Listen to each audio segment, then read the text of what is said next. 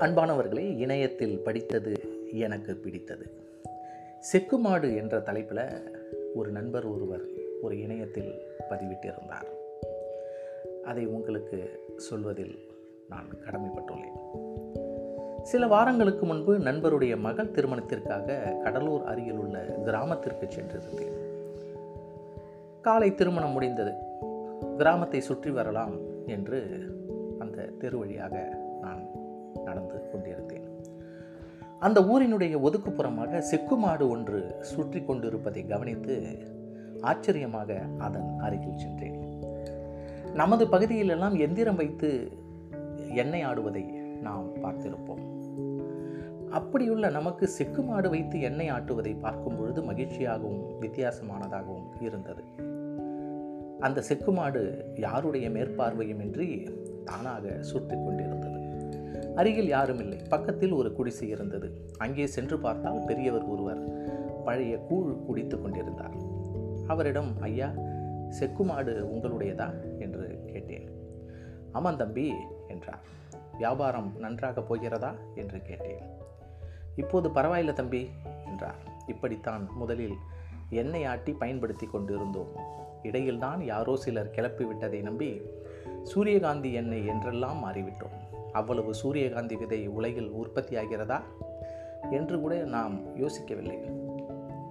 மறுபடியும் மாற்றம் வந்தது. மகிழ்ச்சி தம்பி என்றார். ஐயா எந்திரம் வைத்தால் வேலை சுலபமாக முடியுமே? இன்னும் செக்கு மாடு வைத்து செய்கிறீர்களே என்று நான் ஒரு கேள்வியை கேட்டேன். அதற்கு அந்த பெரியவர் தம்பி எந்திரம் வைத்தால் எண்ணெய் சூடாகி அதன் தன்மையையே மாற்றிவிடும். இதுபோல செக்கில் ஆட்டும் போதுதான் எண்ணெய் இயல்பான குணத்தை கொண்டிருக்கும். உடலுக்கும் ஆரோக்கியமாக இருக்கும் என்று அனுபவித்து சொன்னார். மன மகிழ்ச்சி அடைந்த நான் ஐயா நீங்கள் இங்கே கூழ் குடித்து கொண்டிருக்கிறீர்களே.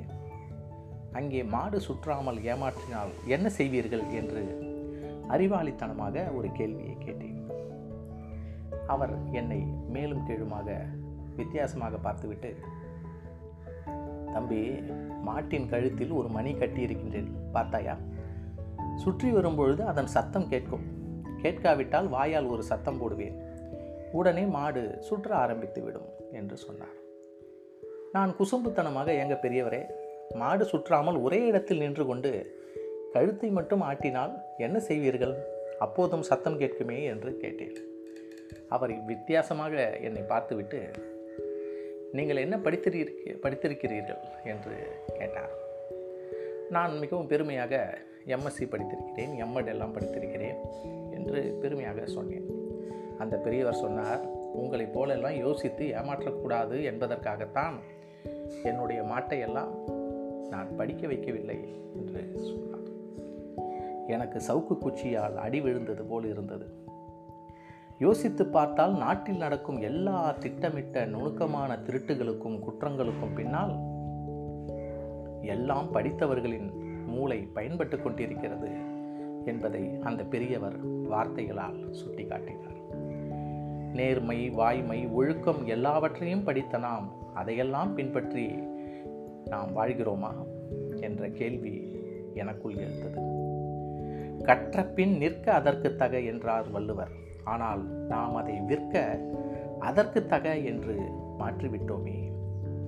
கற்ற பின் நிற்க அதற்கு தக என்றார் வள்ளுவர். ஆனால் நாம் அதை விற்க அதற்கு தக என்று மாற்றிவிட்டோமே. உண்மைதானே? இதையும் யோசித்து பார்க்கலாமா? யோசித்து பாருங்கள்.